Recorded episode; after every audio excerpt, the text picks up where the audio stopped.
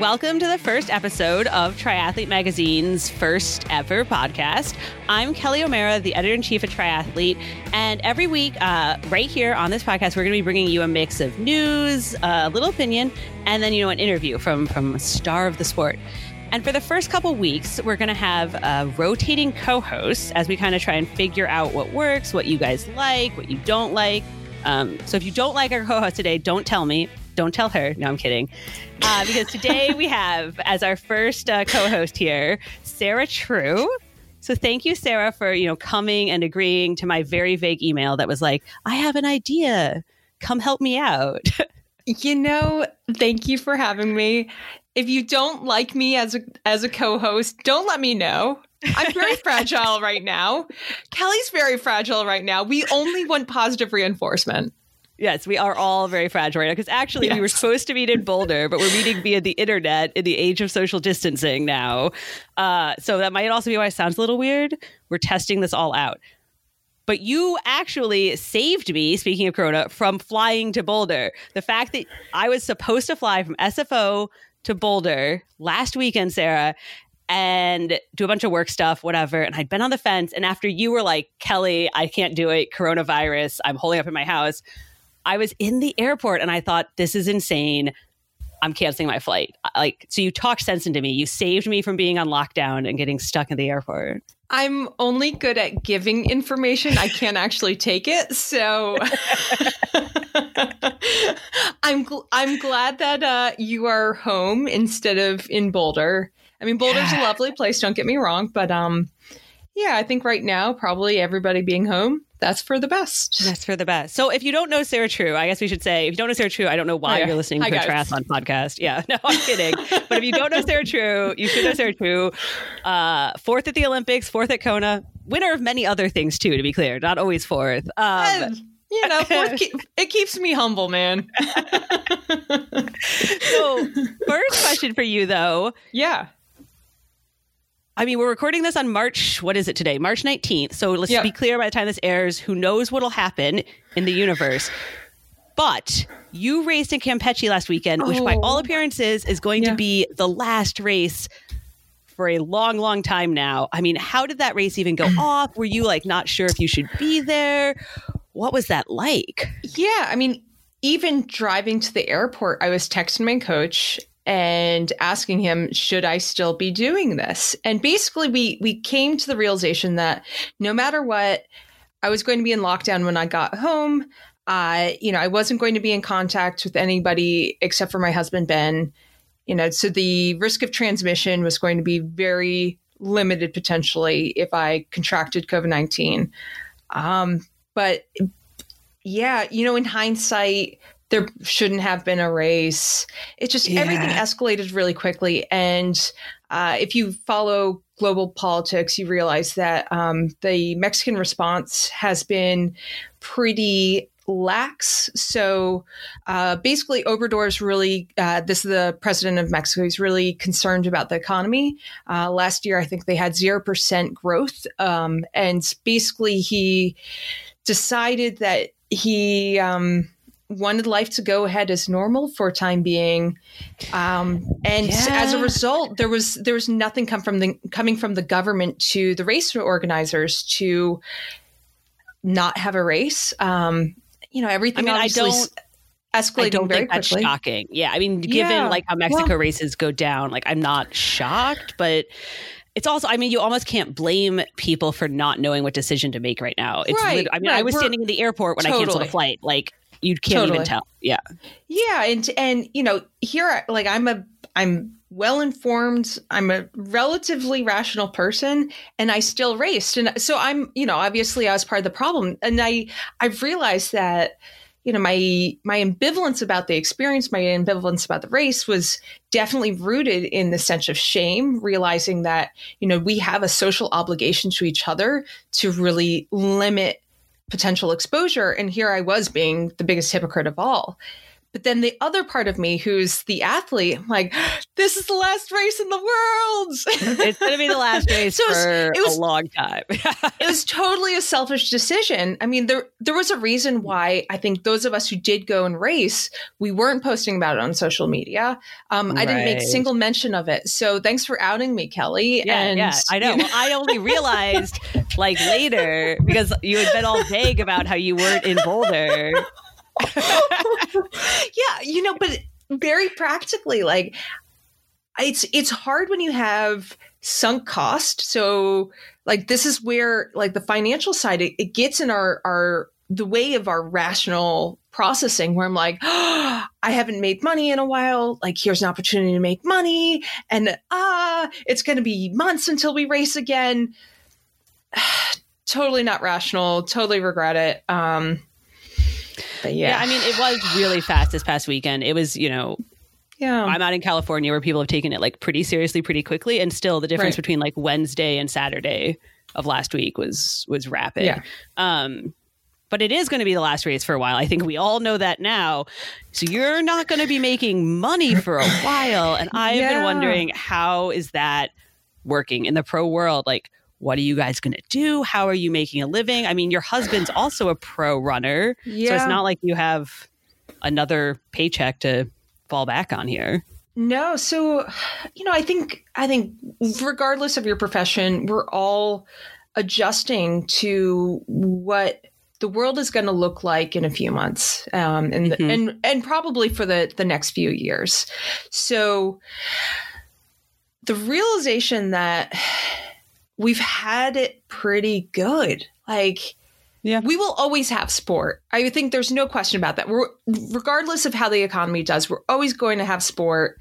It's a question of uh, how much money is going to be in sport and whether or not people can make a living doing it full time.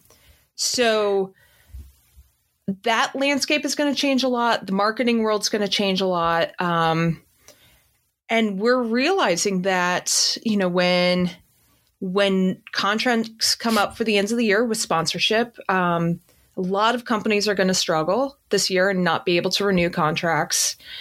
You know marketing budgets are going to be slashed. Um, you know we won't be able to race for six months probably. We're hoping that you know there will be race opportunities uh, probably in the fall yeah. But, you know, they're talking about the Olympics being moved, possibly canceled. So all of a sudden, it's just we're very quickly having to realize where we are, um, you know, in the you know the social fabric of the economy, and our jobs are expendable. Um, and that's that. It, we're fortunate to be able to do what we do. So it's at some point we're going to have to get real jobs and it just yeah, it sounds like you're having a whole existential you know, crisis right now. Totally. Yeah. To, I I know I'm not alone. It's I know. I I think I've kind of come around where I realize how how fortunate we are to be able to have jobs in sport and to have had years where that's possible where I think of you know I think of somebody who is a new pro this year Oh yeah, they uh, are not. They are not going to have a good first year. That is well, and it rough. might when we get through to next year, it's going to be hard because a lot of these companies mm-hmm. are really, really going to struggle. So it's. I was able to be a professional athlete during a really fortunate era, um, and yeah. So I just. Yeah, I mean, I've been thinking about that a lot. Pretty too. heavy. I know. I know. We're like, sorry guys, sorry, bummer. Sorry. Yeah, right at the beginning. Podcast. no, but I, I, I think it is. I think it's important to really. We realize where where sport stands, and sport is there to keep us connected, to keep us healthy, to keep us sane. Um, but you know where it is in terms of priorities, like it's okay to realize it's not the center of everything. yeah, yeah. I mean, there's been like there was even an article today in the New York Times about how running, just running, is actually having a boom right now as people like need the sanity. People who haven't yeah. run at all, you're allowed to even in lockdown, like even here and stuff where there is a shelter in place, you're allowed to go for exercise still. So all of a sudden, people, it's like the one thing they can do. So it's like and running without racing is just getting back to you know running. It's it's so yeah. I am curious. I've been thinking about this a lot because you know Triathlete is a magazine as well. Yeah. we have sponsors and we have advertisers and once everyone comes out of their quarantine in two weeks and realizes you know the economy tanked in the meantime like it's Yeah. it's going to be a rough for a little while for sure so Yeah, well, I, I don't think. Listen, this is this is going to be let's let's be real. Like if it if if it matches current projections, we're going to have a very deep recession. Um, but sport will go on, and it's just people just will what still do it yeah people will still do it. We might be going back to basics, like you know, people not getting fancy bikes every year. yeah, um, yeah. I think it there is potential to remind us why we do this. Okay okay like- i like that i like the positive spin there No, okay it's it's it's true. So I I would like to think that we are going to be turning more to uh, our local races, mm-hmm you know, and just kind of that grassroots part of the sport. I'd like to think is really going to be, you know, have a resurgence. let's hope The- so because there's been an argument that that part of the sport has been sh- already been struggling so Well, I I know, Oof. but I think Yeah. as people realize that uh, financially they can't, you know, they can't allocate as much resources towards fancy bikes and towards you know big travel to go to an Ironman branded race on the other side of the world. They start looking around for local challenges and being part of their community more. Um, yeah I mean, I Um, I would like to think that. Yeah, we'll see. We'll see. we'll see Let's, we'll let, see Let's talk in 18 months.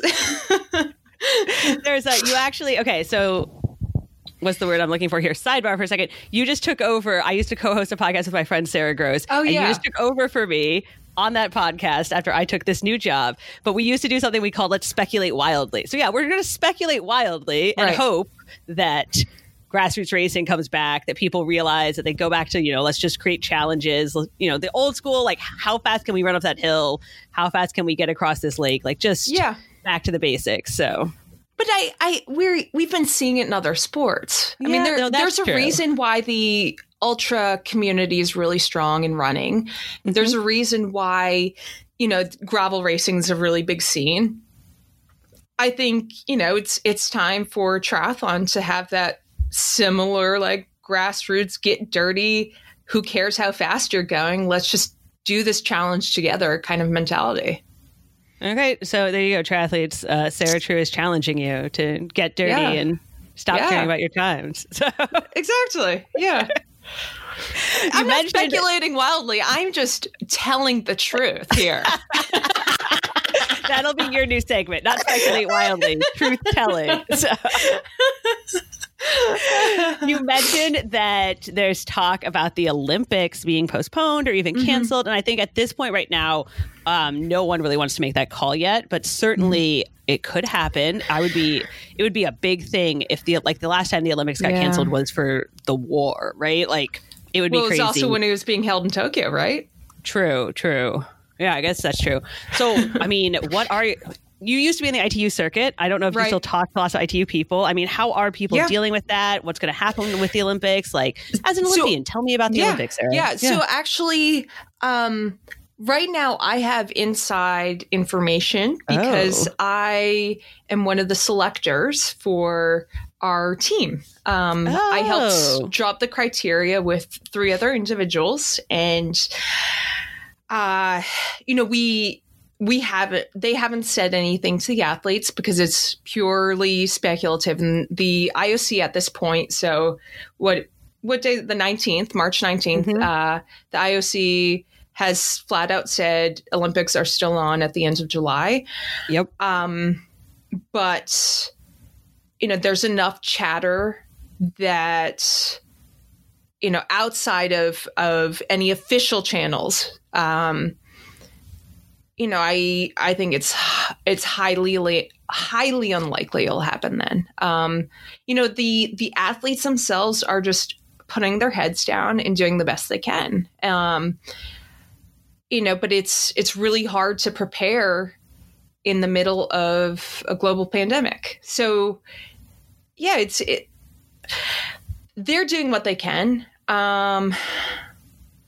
I just maybe I'm wrong. Maybe uh, I mean, there's a gonna lot of money. I mean, there's a lot of money there that wants Well, it to happen. and and that's and that's why they are not going to make the decision unless they're forced to but the the risk of of you know this this virus obviously you know we we want to try to you know slow exposure but what happens in a couple weeks when you know we have to leave quarantine um basically i again wild speculation so we're going to go Oh, into no. this so my prediction based on just way too much reading of the news and Oh, my creative good. imagination my understanding of the economy which is super limited uh, i think we're going to have to make a choice between uh, the economy and going the route of um, exposure to a lot of people in the country and essentially having to triage patients in the ICU. Um, and that's going to be really tough. That's going to be, but I, I think more, my understanding is that if we isolate people the way we're currently doing for too long of a period of time, way more people are going to suffer. Oh, yeah. There's a from, cost to from a sharp downturn in the economy. Yeah, yeah, yeah. Because eventually people start to die because they can't afford food, right? Like that's there's exactly. a there's a so there's there. there's going to be a point at which we just we have to allow people to resume because the economy is going to be in the toilet too much. Um, Yeah. Yeah, they so have already canceled. mm I mean, they. I just saw yesterday they canceled the WTS race in the UK for June, yes, but at the same time they haven't canceled the Yokohama race in Japan in May. So clearly, Yeah. there's like they can't decide. And Yokohama is supposed to be the last qualifier for most of the teams, like the last yes. qualification event. Well, they they And, they yeah. have been talking about pushing back the qualification. So I um I don't don't quote me on this, but the you are quali- on air. I know, I know. Jeez, right? You're not a reporter. You're a podcast host right now. Um, the qualification window has been extended, so they will continue to uh, get points that help with qualification. Um, and it, it's obviously country by country uh, Right. how you qualify for the Olympics changes, but uh, it's closer to when the games are slotted. Yeah, okay, that makes So- sense. I do think they're going. I mean, if the Olympics happen, a lot of countries are going to go to a discretionary. I would imagine, you know, like in some way. Yeah, you Yeah. have to. But it, how do you? I think of so my you know going back to my husband Ben. Um, for he's a runner. Track and field trials are at the end of June. Yep. So you have two full or two issues. One being, I you have to have a trials with athletes who have qualified for trials, and a lot of the spring season would have allowed people to have qualifying times to just get to the Olympic trials. So for track and field at the U.S., uh, basically it's top three per event as Yeah. long as you have the the uh, not just the trial standard but the Olympic standard. Olympic- Right. Right. So to get people on the start line at trials is going to be one issue. To get people with the Olympic standard is a second issue. Um, so how you can't choose on discretion. yeah, it's interesting. You know, it's it's going to just be like whoever has the Olympic standard gets to go to Tokyo now. poten- potentially for track and field, but that's what if you have ten people at the standard? Right. Right. Right. Do you just Yeah, pick the I mean- fastest? Uh, it's Probably. and it's Yeah. it's every sport you know it Yeah. it's anything that's time based um obviously like if you were totally discretionary you know kind of like soccer for example that's one thing but if you're talking about an individual sport um this is a very very critical period of time for selection so there's Yeah. going to be so much pushback from the individual governing bodies that either they're going to postpone until the winter or they're going to have to just cancel it. And I think, be, like you like you said before, there's so much money on the line. I have a hard time believing they're going to cancel it, but it's possible.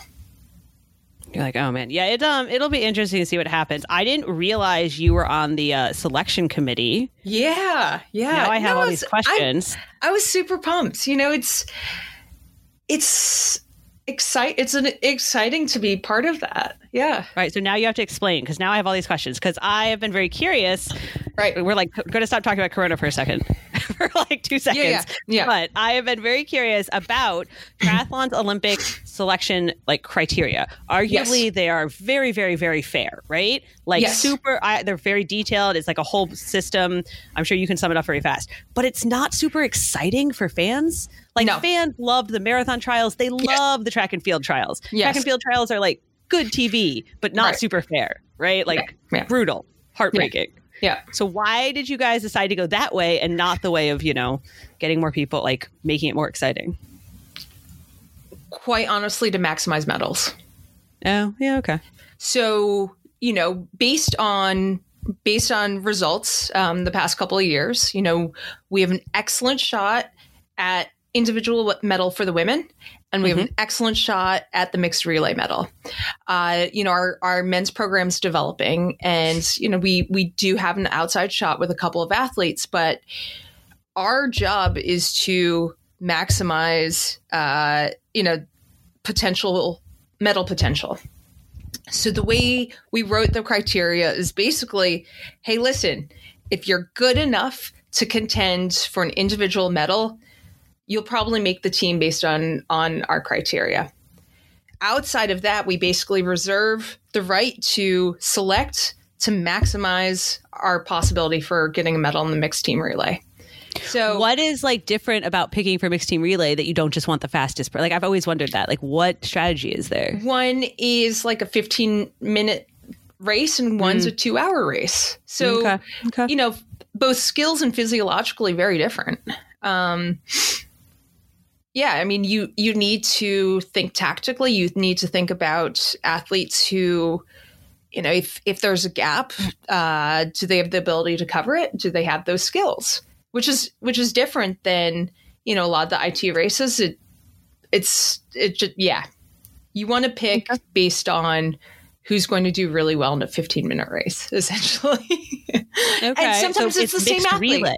Right. yeah, right, so right, sometimes, right. so, you know, reigning world champion Katie Zaferes, I have a hard time believing she wouldn't be on the mixed relay. a hard time. I have a hard time believing she's not going to make the team. Yes. Well, the team in general, but also specific because Right. you can only have two men, two women. So Right. we we should have three men, three women. Uh, you know, I would listen. It's going to be whoever looks the best for the relay. But I would say there are, there are teams that are going to be selecting athletes purely for the mixed relay. They don't even care about individual. Um, I think we kind of have a mind towards both. Like we haven't groomed athletes necessarily specifically for the relay, unlike other countries. okay. Interesting. I didn't realize so many people were that into the relay. Well, it's yeah, yeah, it's a medal. Yeah. Yeah. Okay. I just keep thinking of it as this like quirky, fun side thing. Like, oh, that's cool. No, ult- ultimately, so we had before we had two medals in triathlon, one per gender. All of a Right. sudden, you're you're basically doubling opportunity.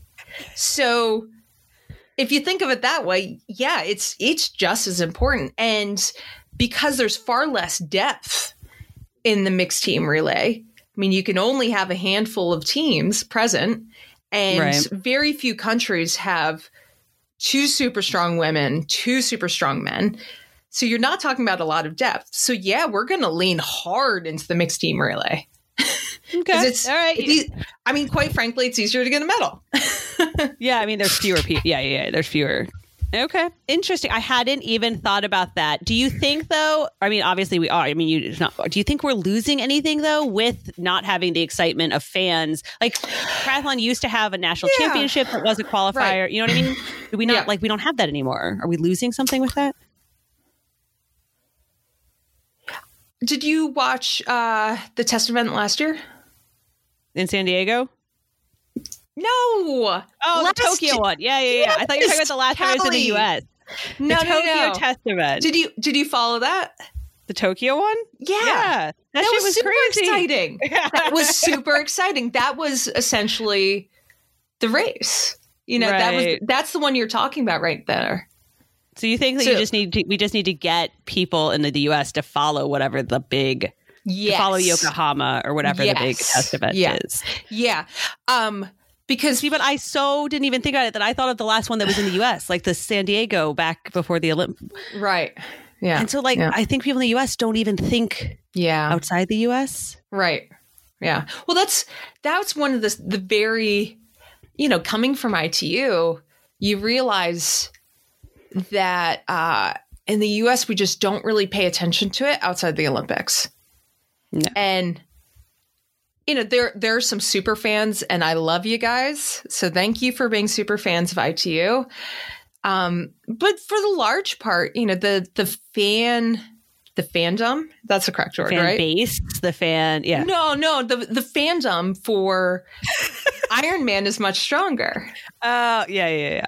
So Well, there's a whole argument that they get to actually, age group athletes get to actually do Ironman, so they feel a connection. Yes, totally. So you, yeah, but I, I was shocked at the difference. Um, When you move Because- from ITU to Ironman, it, I mean, you can disagree with me, but just purely as a spectator, a two-hour lapped race is way more interesting to watch than people just like down on their bars for hours on end.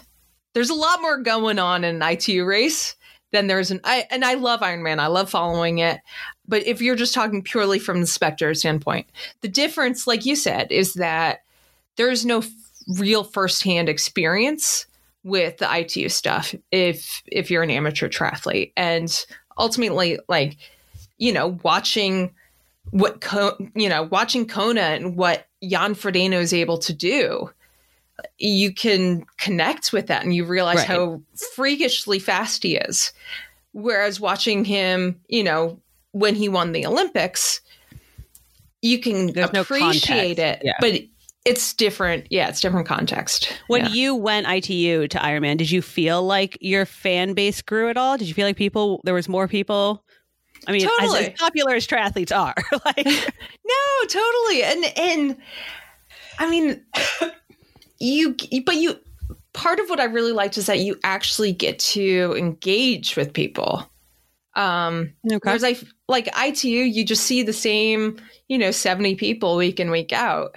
Um and you don't really interact a lot with the amateur side of sport. So what is really cool about Ironman and long course is that like you're lining up for check-in you know, next to somebody who, you know, does a 17 hour Ironman and it doesn't matter. Like, you're both doing the same course, you're do- doing the same race. And right.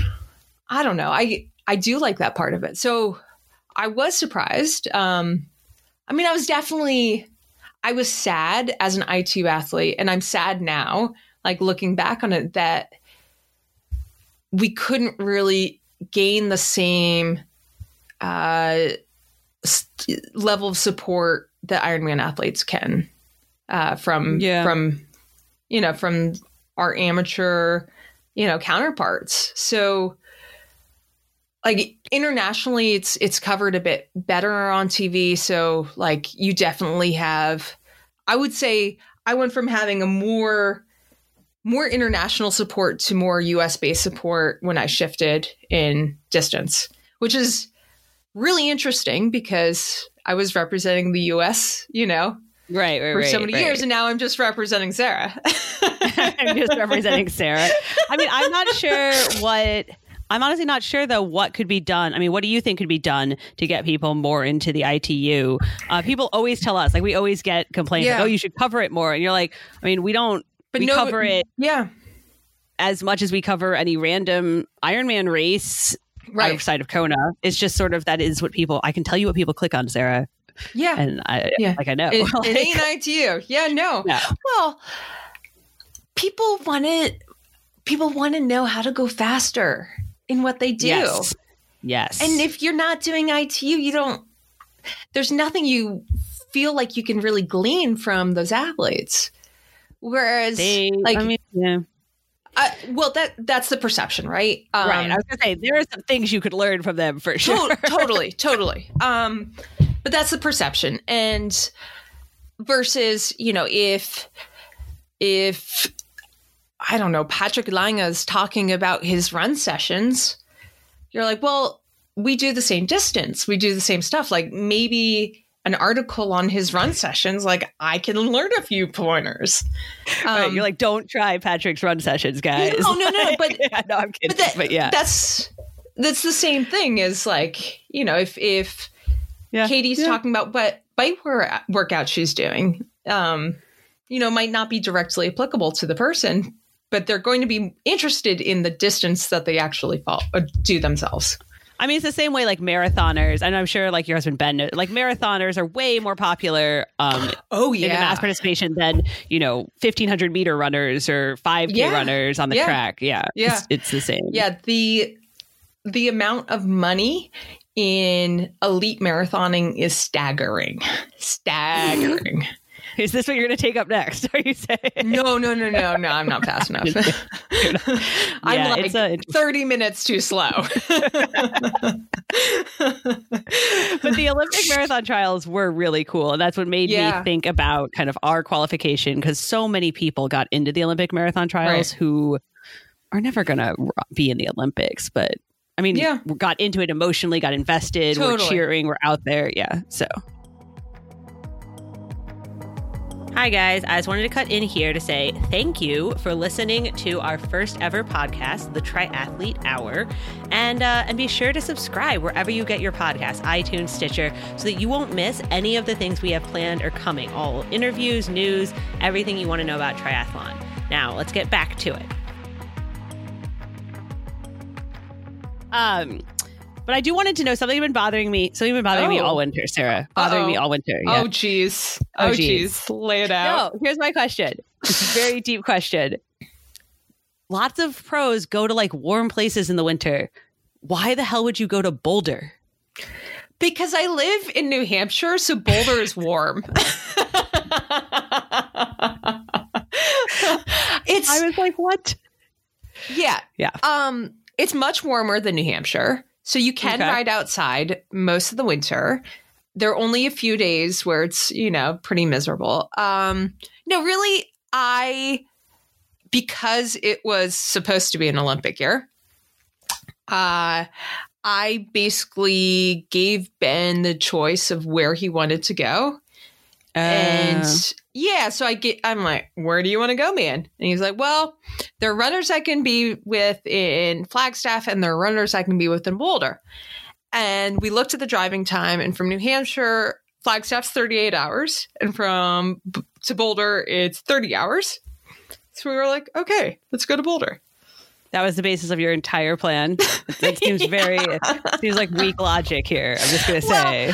And I was I was excited because I was able to swim with Julie Gibbons and her group. Um, and I've been very lonely training by myself in New Hampshire, so I was excited about that. And I I've I've spent time in Boulder. I know it well. You know, there's good coffee, all the important things in life, good trails. But Right. Yeah. Okay. I was just like, have they not heard of California? What is happening here? Too many So- cars in California, too many people, and that was definitely too far of a drive. Um, yeah, yeah. Okay. Okay. Yeah. So I you know. are so you've been training all winter. Obviously, I mean, we can't even say like what your plans are because who even knows what anyone's plans are. But There are probably going to be no races into the fall. The sooner that people wrap their heads around it, the better. I know, Yeah. I know. I like haven't emotionally accepted that yet because I but get you know, get to fine. that point. Get to that point, Kelly. Get there faster. um, but okay, so we're not going to Yeah. talk about your plans because Yeah. the plans are what they are. But let's talk about last year because last year was, I mean, it was rough. It was rough to watch for you I'm last sorry. year. Yeah. It was like, because okay, I'm going to sum up real fast, and it's going to Yeah. be depressing, and you're not going to oh, cry. jeez. la la la la la. okay, so Kona 2018, you got fourth, but like, holy Yeah. shit, at the end of that, you were like collapsing. Like, heat, Right. it looked bad. Then you went to Ironman Cairns in the spring, yeah. blacked out on the run, DNF'd. Yeah. Then you went to Ironman I, Frankfurt. I can never remember his Frankfurt, hamburger. mhm. Frankfurt. 700 meters from the finish. And I mean, if, if you haven't seen that video, guys, go and Google that video. I mean, it's Thanks. ugly to Thanks, watch. she's Kelly. like, she's like wobbling back and forth and falls over. But I've heard you say you actually were fine. I don't know. Yeah, yeah, yeah. Yeah. So uh like I was still moving forward, like my heart rate was normal. Like so basically we think that I cooked my brain in Kona Hmm. in 2018. And basically like the you know, the part of your brain that governs internal temperature um it's a little wonky now. So my brain will shut down my body way before I'm actually in any sort of distress.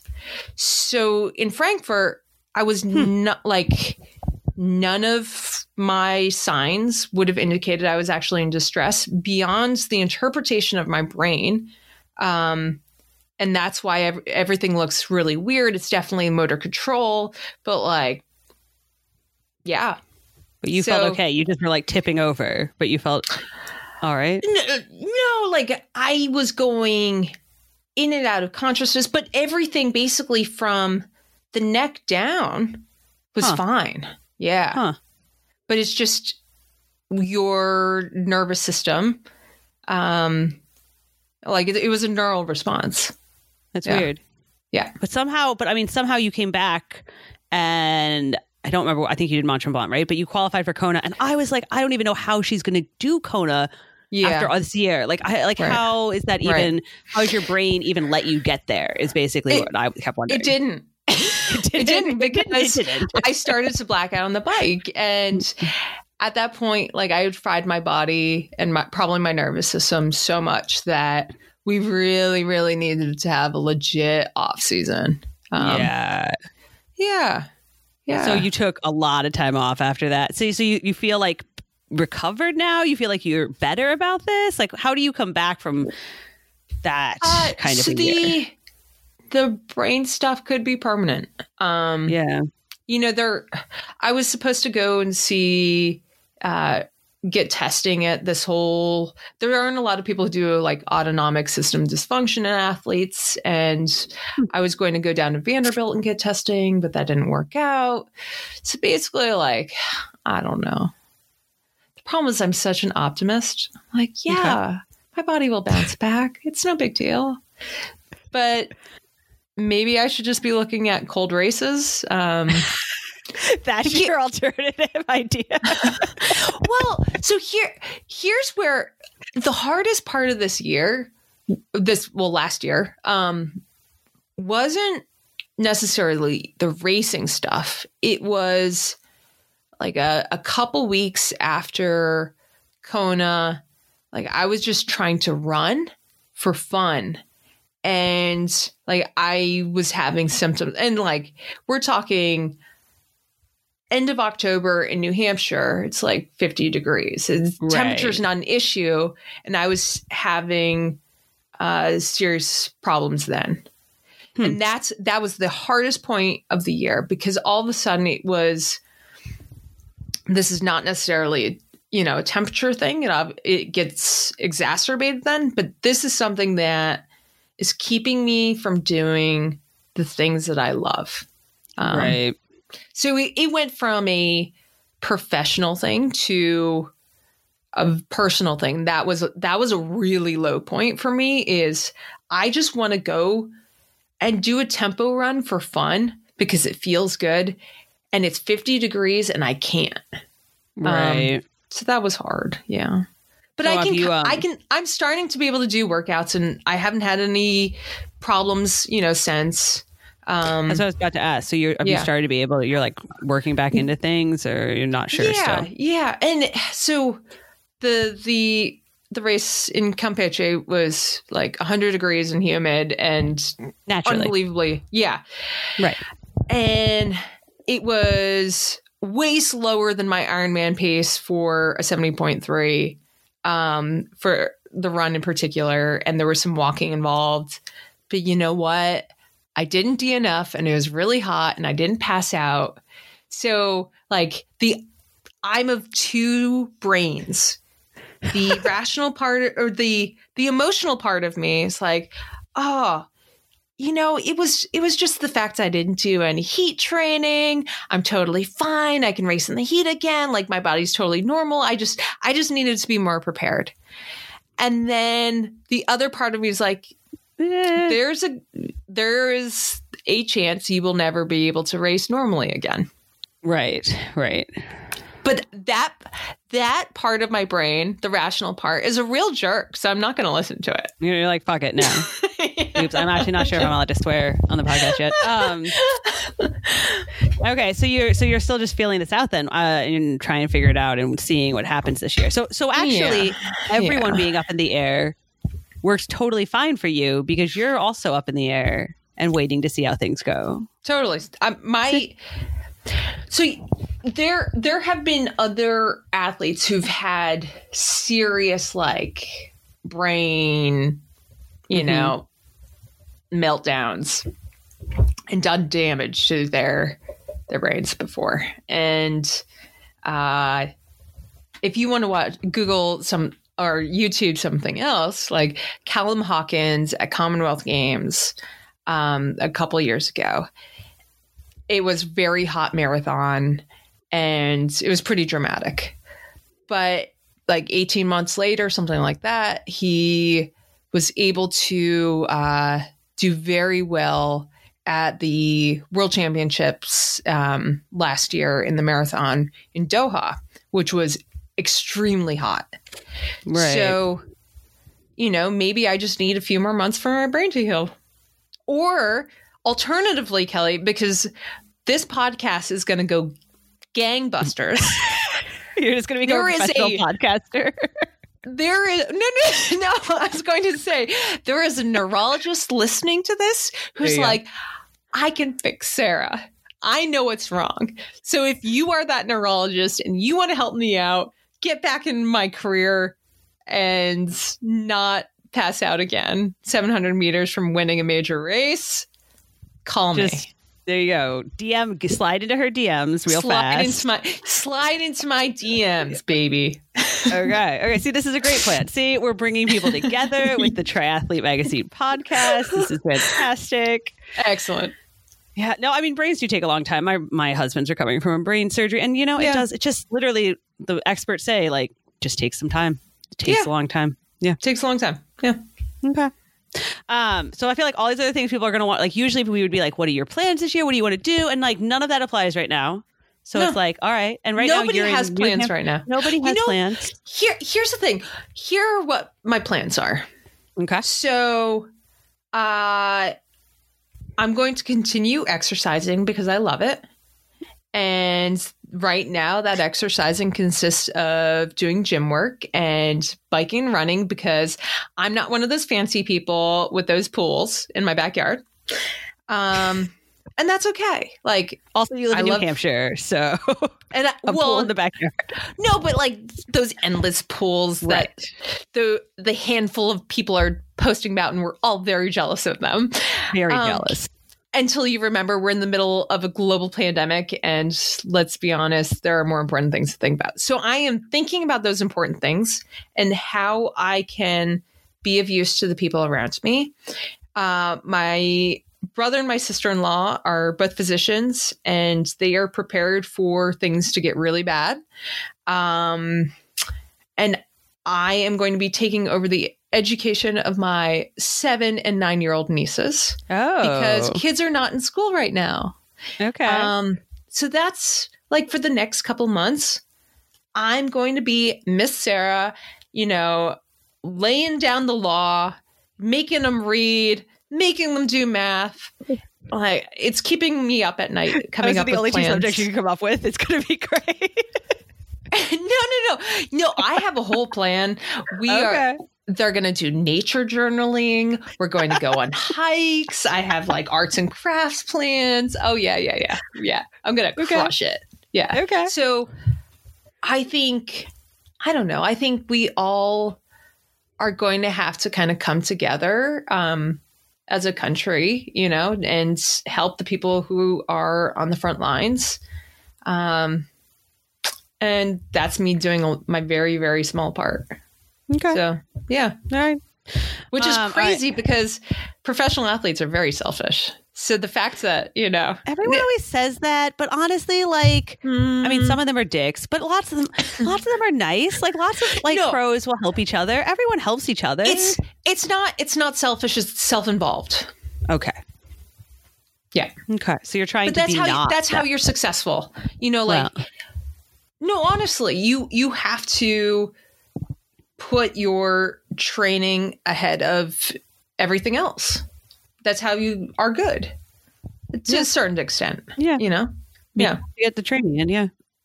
Yeah. All right. So so I I told you I was gonna do some kind of final segment that was fun that I hadn't oh, decided on yet. Shoot. Here's what I've decided. Ready? Uh-oh. And I think okay. I'm this with all of our our rotating co-hosts in the next few weeks. We're gonna play internet version of Have You Ever?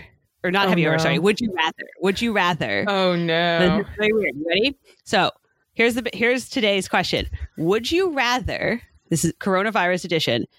Never go outside for the rest of your life, but you can exercise as much as you want. Like you have you have all the best facilities, like craziest treadmills, bikes. Okay. Okay. Cool. Okay. Or, okay. Or you can go outside, but you don't get to exercise again for the rest of your life. Like you physically can't swim or bike or run. Which would you pick? Well, what do you consider exercise? Well, I, I mean, you're you're like going to walk aggressively. That's the extent of what you can do. Okay, is you can like walk, be outside. Yeah, See, that's what I think I would pick too. Yeah, yeah. I think, um, you know, humans are hardwired to need light and nature, and you know, not be sun. Yeah, inside. Yeah. Okay. Okay. All right, yeah. guys. So you think about our uh, the would you rather? I'll have a new one next week. And thanks everybody for listening, and thanks Sarah for joining us. Can Can um, I do my would you rather with you? Oh, I was going to wrap it up. Sure. I mean, what it's, your would you it's rather? a classic. Would you okay. rather have legs for fingers or fingers for legs? Well, how would you your you you mean feet because your legs as your fingers would be really long. Just little tiny, just little tiny legs. Like that doesn't even make any sense. okay, you can wrap it up now. You're like, all right, all right, guys. Thanks for listening to the first uh, the first ever episode of our new Triathlete Magazine podcast. This has been Kelly O'Mara, and I want to thank Sarah True for joining us. And uh, and subscribe wherever you get your podcast, and tune in next week. All right. Until then, you know, keep training indoors.